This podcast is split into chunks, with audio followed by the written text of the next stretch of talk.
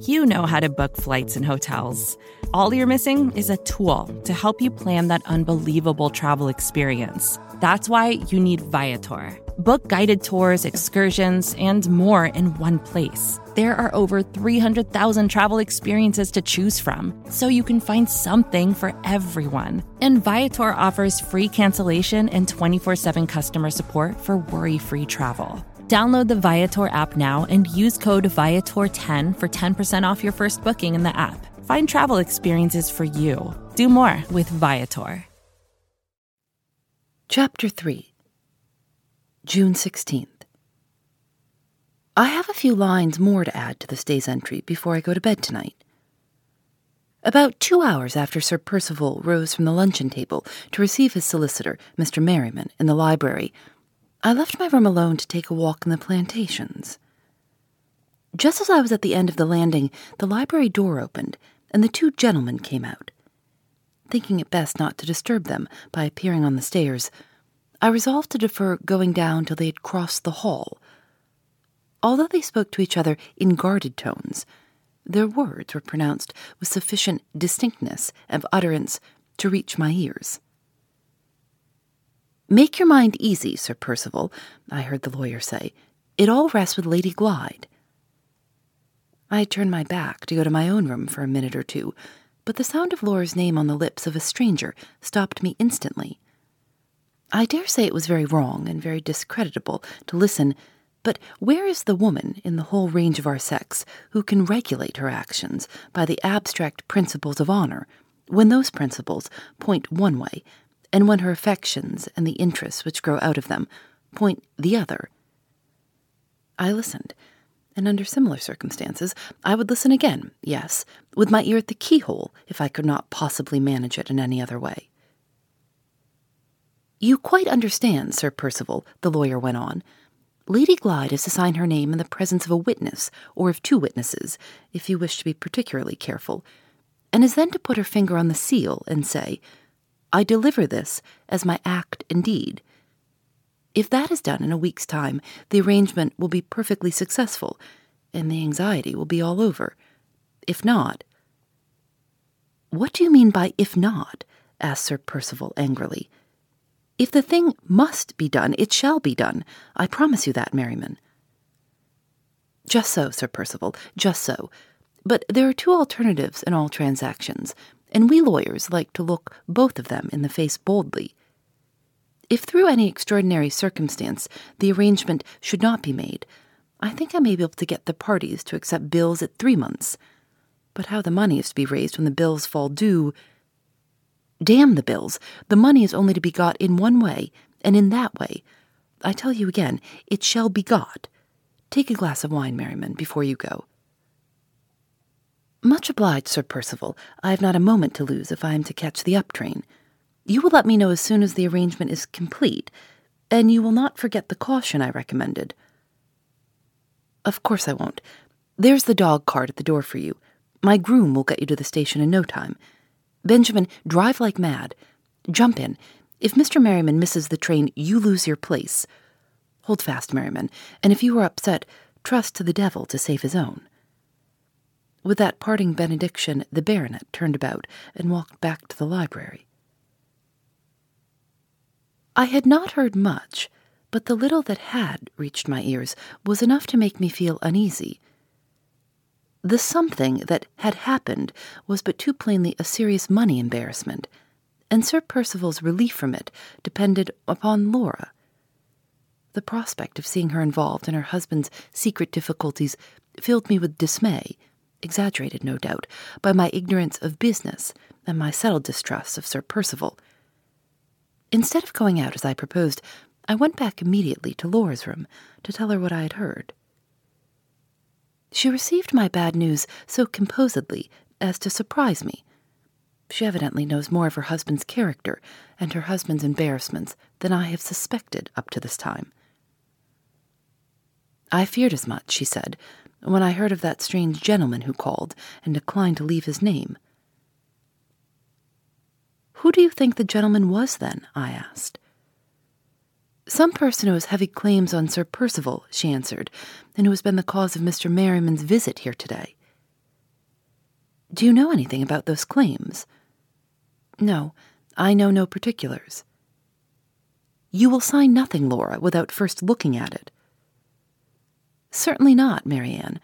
Whatever I can harmlessly and honestly do to help him, I will do, for the sake of making your life and mine, love, as easy and as happy as possible. But I will do nothing ignorantly, which we might, one day, have reason to feel ashamed of. Let us say no more about it now. You have got your hat on. Suppose we go and dream away the afternoon in the grounds. On leaving the house, we directed our steps to the nearest shade. As we passed an open space among the trees in front of the house, there was Count Fosco, slowly walking backwards and forwards on the grass, sunning himself in the full blaze of the hot June afternoon. He had a broad straw hat on, with a violet colored ribbon round it. A blue blouse, with profuse white fancy work over the bosom, covered his prodigious body, and was girt about the place where his waist might have once been with a broad scarlet leather belt nankeen trousers displaying more white fancy work over the ankles, and purple morocco slippers adorned his lower extremities. He was singing with that crisply fluent vocalization which is never heard from any other than an Italian throat, accompanying himself on the concertina, which he played with ecstatic throwings up of his arms and graceful twistings and turnings of his head, like a fat Saint Cecilia masquerading in male attire Figaro qua, Figaro la, Figaro su, Figaro giù, sang the Count, jauntily tossing up the concertina at arm's length and bowing to us, on one side of the instrument, with the airy grace and elegance of Figaro himself at twenty years of age. Take my word for it, Laura. That man knows something of Sir Percival's embarrassments, I said, as we returned the Count's salutation from a safe distance. What makes you think that? She asked. How should he have known otherwise that Mr. Merriman was Sir Percival's solicitor? I rejoined. Besides, when I followed you out of the luncheon room, he told me, without a single word of inquiry on my part, that something had happened. Depend upon it, he knows more than we do. Don't ask him any questions if he does. Don't take him into our confidence. You seem to dislike him, Laura, in a very determined manner. What has he said or done to justify you? Nothing, Marian. On the contrary, he was all kindness and attention on our journey home, and he several times checked Sir Percival's outbreaks of temper in the most considerate manner towards me. Perhaps I dislike him because he has so much more power over my husband than I have. Perhaps it hurts my pride to be under any obligations to his interference. All I know is that I do dislike him. The rest of the day and evening passed quietly enough. The Count and I played at chess. For the first two games, he politely allowed me to conquer him, and then, when he saw that I had found him out, begged my pardon, and at the third game, checkmated me in ten minutes. Sir Percival never once referred, all through the evening, to the lawyer's visit. But either that event or something else had produced a singular alteration for the better in him. He was as polite and agreeable to all of us as he used to be in the days of his probation at Limmeridge, and he was so amazingly attentive and kind to his wife that even icy Madame Fosco was roused into looking at him with a grave surprise. What does this mean? I think I can guess. I am afraid Laura can guess, and I am sure Count Fosco knows. I caught Sir Percival looking at him for approval more than once in the course of the evening. June 17th. A day of events. I most fervently hope I may not have to add a day of disasters as well. Sir Percival was as silent at breakfast as he had been the evening before on the subject of the mysterious arrangement, as the lawyer called it, which is hanging over our heads. An hour afterwards, however, he suddenly entered the morning room, where his wife and I were waiting with our hats on, for Madame Fosco to join us, and inquired for the Count. We expect to see him here directly, I said. The fact is, Sir Percival went on, walking nervously about the room, I want Fosco and his wife in the library for a mere business formality, and I want you there, Laura, for a minute too. He stopped and appeared to notice, for the first time, that we were in our walking costume. Have you just come in? he asked, or were you just going out? We were all thinking of going to the lake this morning, said Laura, but if you have any other arrangement to propose. No, no, he answered hastily. My arrangement can wait. After lunch will do as well for it as after breakfast. All going to the lake, eh? A good idea. Let's have an idle morning. I'll be one of the party. There was no mistaking his manner, even if it had been possible to mistake the uncharacteristic readiness which his words expressed to submit his own plans and projects to the convenience of others. He was evidently relieved at finding any excuse for delaying the business formality in the library to which his own words had referred. My heart sank within me as I drew the inevitable inference. The Count and his wife joined us at that moment. The lady had her husband's embroidered tobacco pouch and her store of paper in her hand for the manufacture of the eternal cigarettes. The gentleman, dressed as usual in his blouse and straw hat, carried the gay little pagoda cage with his darling white mice in it, and smiled on them and on us with a bland amiability which it was impossible to resist. With your kind permission, said the Count, I will take my small family here, my poor little harmless pretty mousies, out for an airing along with us. There are dogs about the house, and I shall leave my forlorn white children at the mercies of the dogs?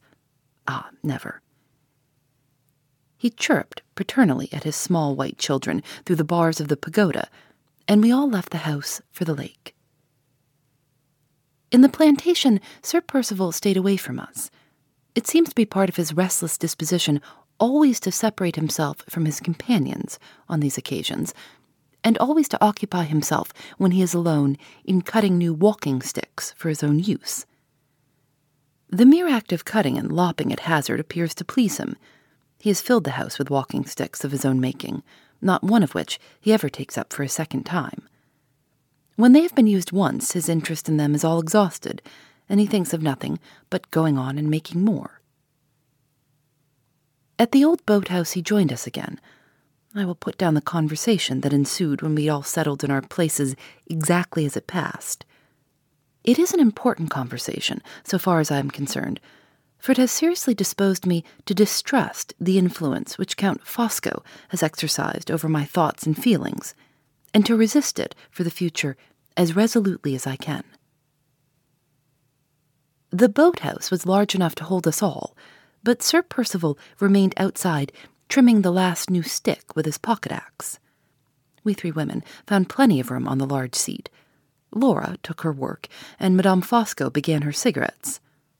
I, as usual, had nothing to do. My hands always were, and always will be, as awkward as a man's.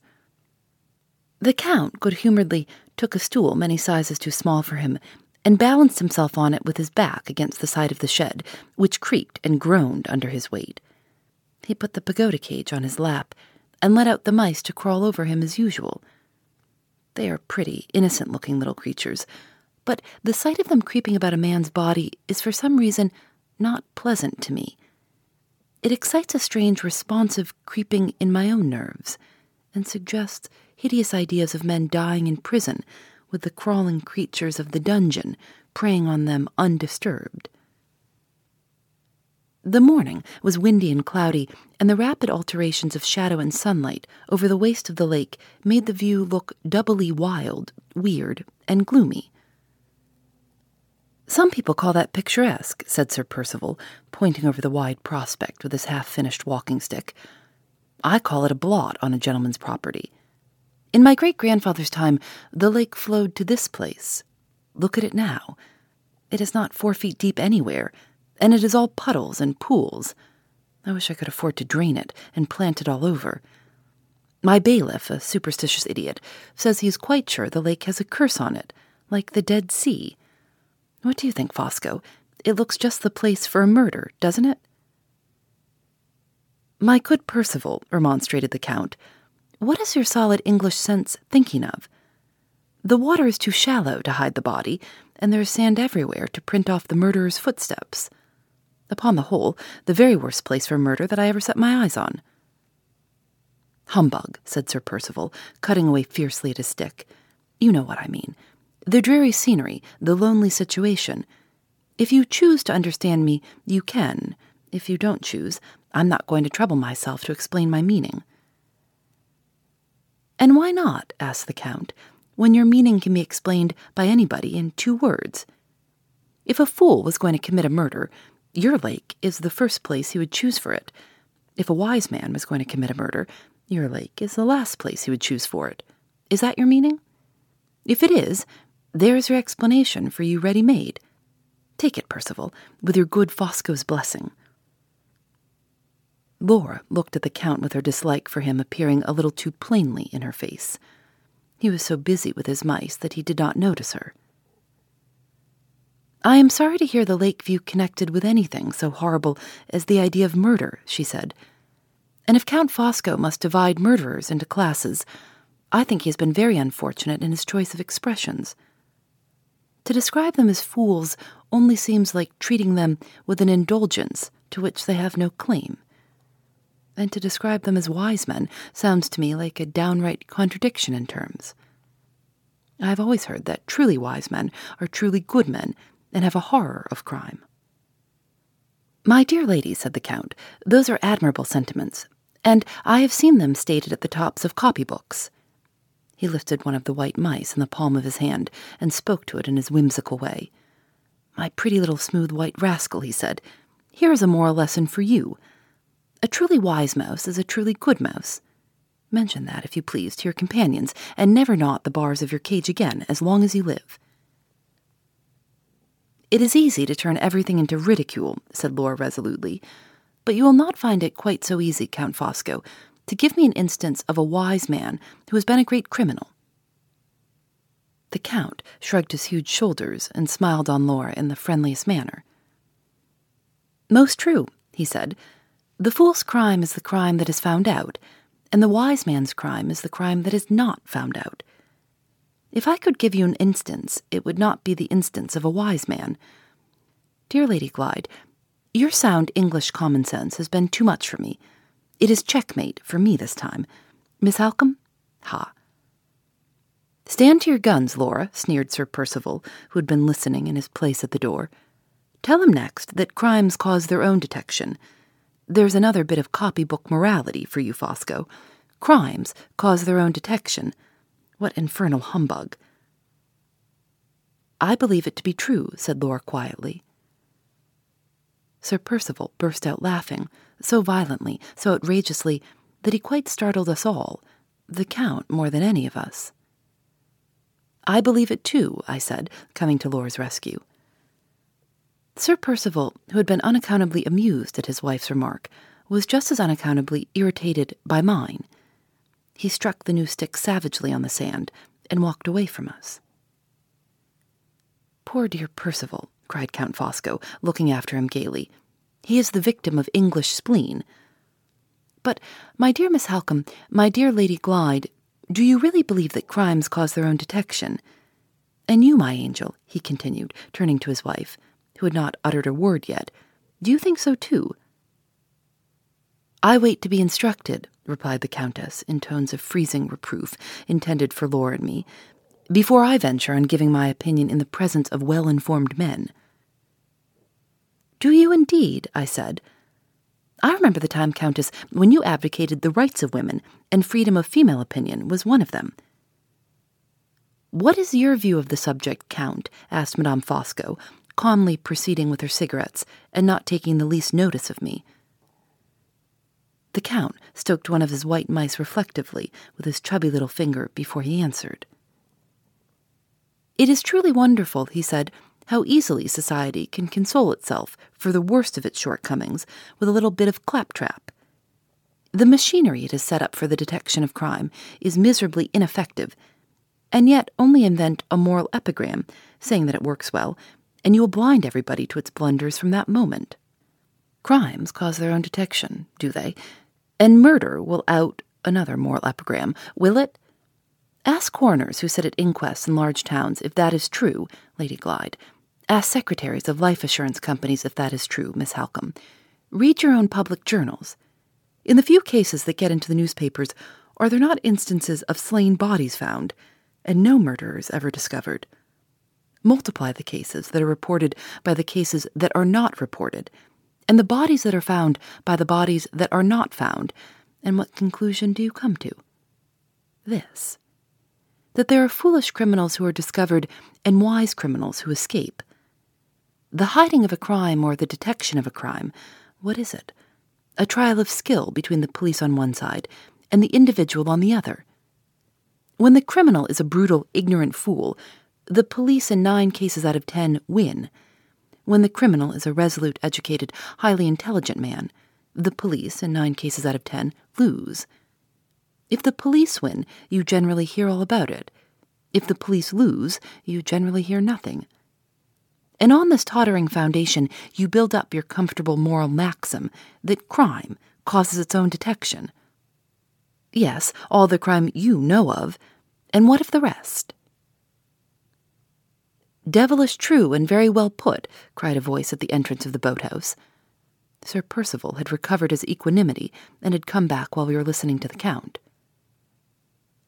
Some of it may be true, I said, and all of it may be very well put but I don't see why Count Fosco should celebrate the victory of the criminal over society with so much exultation, or why you, Sir Percival, should applaud him so loudly for doing it.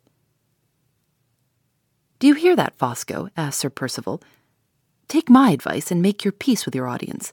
Tell them virtue's a fine thing. They like that, I can promise you. The Count laughed inwardly and silently, and two of the white mice in his waistcoat, alarmed by the internal convulsion going on beneath them, darted out in a violent hurry and scrambled into their cage again. The ladies, my good Percival, shall tell me about virtue, he said. They are better authorities than I am, for they know what virtue is, and I don't. You hear him, said Sir Percival. Isn't it awful? It is true, said the Count quietly.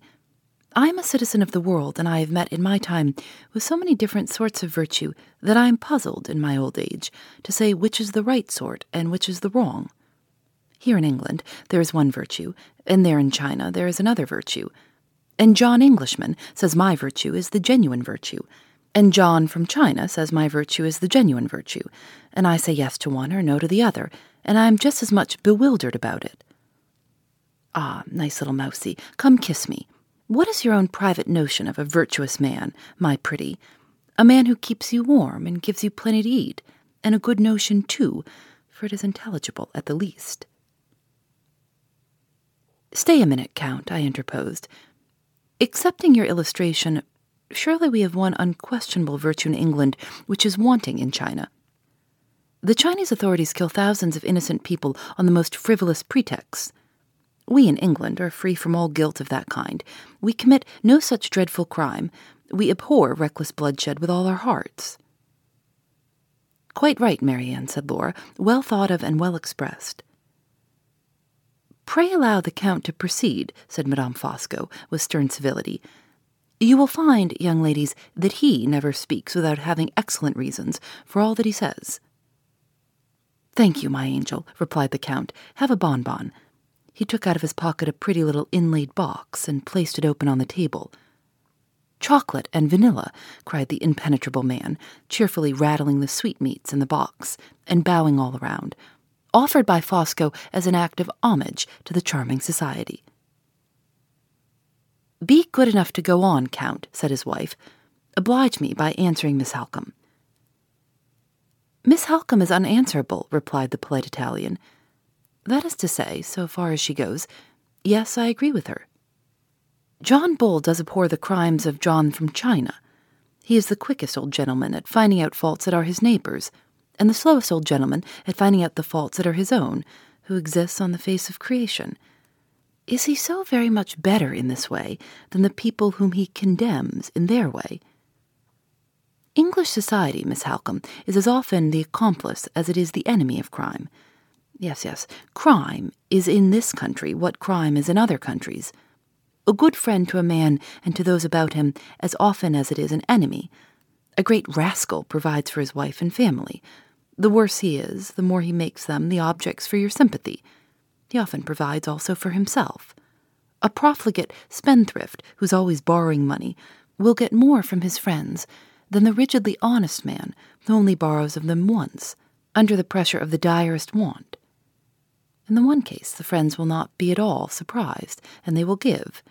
In the other case, they will be very much surprised, and they will hesitate. Is the prison that Mr. Scoundrel lives in at the end of his career a more uncomfortable place than the workhouse that Mr. Honesty lives in at the end of his career? When John Howard Philanthropist wants to relieve misery, he goes to find it in prisons, where crime is wretched, not in huts and hovels, where virtue is wretched too. Who was the English poet who has won the most universal sympathy, who makes the easiest of all subjects for pathetic writing and pathetic painting? That nice young person who began life with a forgery and ended it by a suicide, your dear, romantic, interesting Chatterton. Which gets on best, do you think, of two poor, starving dressmakers? The woman who resists temptation and is honest, or the woman who falls under temptation and steals? You all know that the stealing is the making of that second woman's fortune, that advertises her from length to breadth of good humored, charitable England, and she is relieved as the breaker of a commandment when she would have been left to starve as the keeper of it. Come here, my jolly little mouse. Hey, presto pass, I transform you, for the time being, into a respectable lady Stop there in the palm of my great big hand, my dear, and listen. You marry the poor man whom you love, Mouse, and one half of your friends pity, and the other half blame you. And now, on the contrary, you sell yourself for gold to a man you don't care for, and all your friends rejoice over you, and a minister of public worship sanctions the base horror of the vilest of all human bargains, and smiles and smirks afterwards at your table if you were polite enough to ask him to breakfast. Hey, presto, pass! Be a mouse again, and squeak. If you continue to be a lady much longer, I shall have you telling me that society abhors crime. And then, mouse, I shall doubt if your own eyes and ears are really of any use to you. Ah, I am a bad man, Lady Glyde, am I not? I say what other people only think, and when all the rest of the world is in a conspiracy to accept the mask for the true face, Mine is the rash hand that tears off the plump pasteboard and shows the bare bones beneath. I will get up on my big elephant's legs before I do myself any more harm in your amiable estimations. I will get up and take a little airy walk of my own. Dear ladies, as your excellent Sheridan said, I go and leave my character behind me. He got up, put the cage on the table, and paused for a moment to count the mice in it. One, two, three, four. Ha! he cried, with a look of horror. Where in the name of heaven is the fifth, the youngest, the whitest, the most amiable of all, my Benjamin of mice? Neither Laura nor I were in any favorable disposition to be amused. The Count's glib cynicism had revealed a new aspect of his nature from which we both recoiled but it was impossible to resist the comical distress of so very large a man at the loss of so very small a mouse. We laughed in spite of ourselves, and when Madame Fosco rose to set the example of leaving the boathouse empty so that her husband might search it to its remotest corners, we rose also to follow her out. Before we had taken three steps, the Count's quick eye discovered the lost mouse under the seat that we had been occupying he pulled aside the bench, took the little animal up in his hand, and then suddenly stopped on his knees, looking intently at a particular place on the ground just beneath him. When he rose to his feet again, his hand shook so that he could hardly put the mouse back in the cage, and his face was of a faint, livid yellow hue all over. Percival, he said in a whisper, Percival, come here. Sir Percival had paid no attention to any of us for the last ten minutes. He had been entirely absorbed in writing figures on the sand, and then rubbing them out again with the point of his stick. What's the matter now? he asked, lounging carelessly into the boathouse. Do you see nothing there? said the Count, catching him nervously by the collar with one hand and pointing with the other to the place near which he had found the mouse. I see plenty of dry sand, answered Sir Percival, and a spot of dirt in the middle of it. Not dirt, whispered the Count, fastening the other hand suddenly on Sir Percival's collar and shaking it in his agitation. Blood! Laura was near enough to hear the last word softly as he whispered it. She turned to me with a look of terror. Nonsense, my dear, I said. There is no need to be alarmed. It is only the blood of a poor little stray dog. Everybody was astonished, and everybody's eyes were fixed on me, inquiringly. How do you know that? asked Sir Percival, speaking first. I found the dog here dying on the day when you all returned from abroad, I replied. The poor creature had strayed into the plantation and had been shot by your keeper. Whose dog was it? inquired Sir Percival. Not one of mine. Did you try to save the poor thing? asked Laura earnestly. Surely you tried to save it, Marian. Yes, I said. The housekeeper and I both did our best, but the dog was mortally wounded, and he died under our hands. Whose dog was it? Persisted Sir Percival, repeating his question a little irritably. One of mine? No, not one of yours. Whose then? Did the housekeeper know? The housekeeper's report of Mrs. Catherick's desire to conceal her visit to Blackwater Park from Sir Percival's knowledge recurred to my memory the moment he put that last question, and I half doubted the discretion of answering it. But in my anxiety to quiet the general alarm, I had thoughtlessly advanced too far to draw back, except at the risk of exciting suspicion, which might only make matters worse. There was nothing for it but to answer at once, without reference to results. Yes, I said, the housekeeper knew. She told me it was Mrs. Catherick's dog. Sir Percival had hitherto remained at the inner end of the boathouse with Count Fosco, while I spoke to him from the door. But the instant Mrs. Catherick's name passed my lips, he pushed by the Count roughly and placed himself face to face with me under the open daylight. How came the housekeeper to know it was Mrs. Catherick's dog? he asked, fixing his eyes on mine with a frowning interest and attention, which half angered, half startled me. She knew it, I said quietly, because Mrs. Catherick brought the dog with her. Brought it with her? Where did she bring it with her? To this house. What the devil did Mrs. Catherick want at this house? The manner in which he put the question was even more offensive than the language in which he expressed it.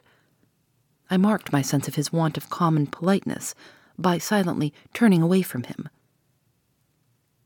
Just as I moved, the Count's persuasive hand was laid on his shoulder, and the Count's mellifluous voice interposed to quiet him.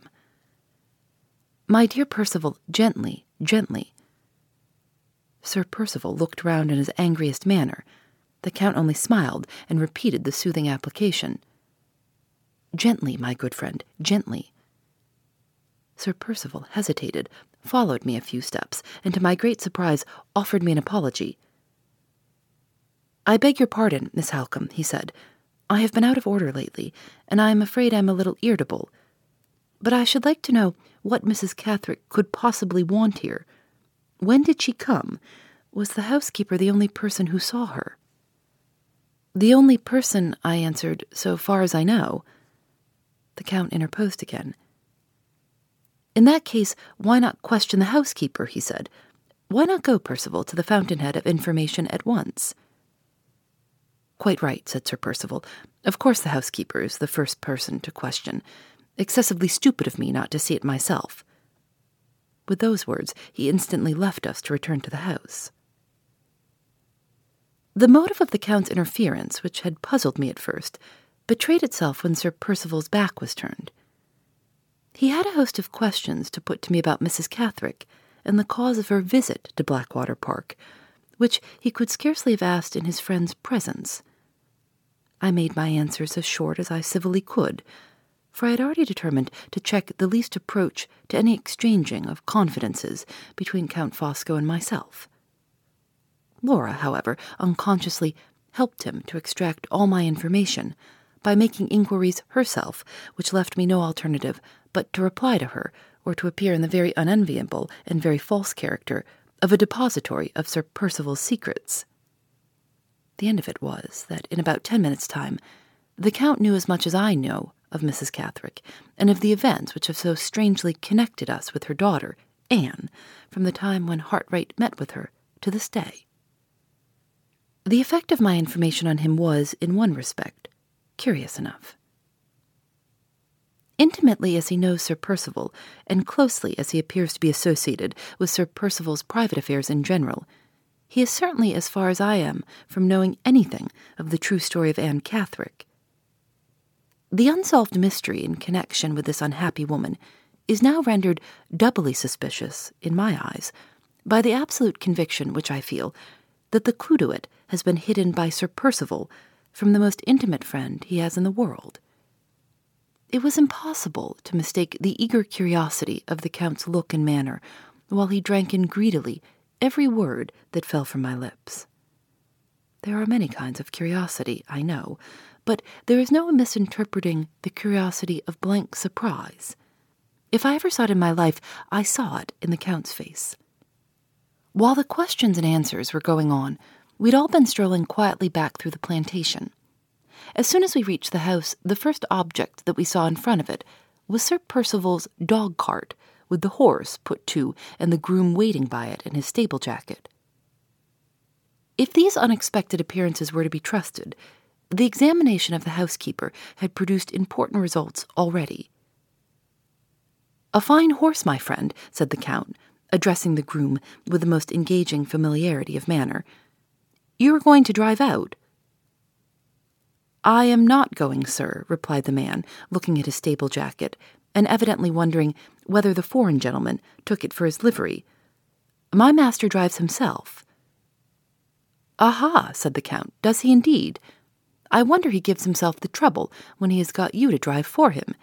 Is he going to fatigue that nice, shining, pretty horse by taking him very far today? I don't know, sir, answered the man. The horse is a mare, if you please, sir. She's the highest courage thing we've got in the stables. Her name's Brown Molly, sir, and she'll go till she drops. Sir Percival usually takes Isaac of York for the short distances. And your shining, courageous brown Molly for the long? Logical inference, Miss Halcombe, continued the Count, wheeling round briskly and addressing me. Sir Percival is going a long distance today. I made no reply. I had my own inferences to draw from what I knew through the housekeeper and from what I saw before me, and I did not choose to share them with Count Fosco. When Sir Percival was in Cumberland, I thought to myself, he walked away a long distance on Anne's account to question the family at Todd's Corner. Now he's in Hampshire.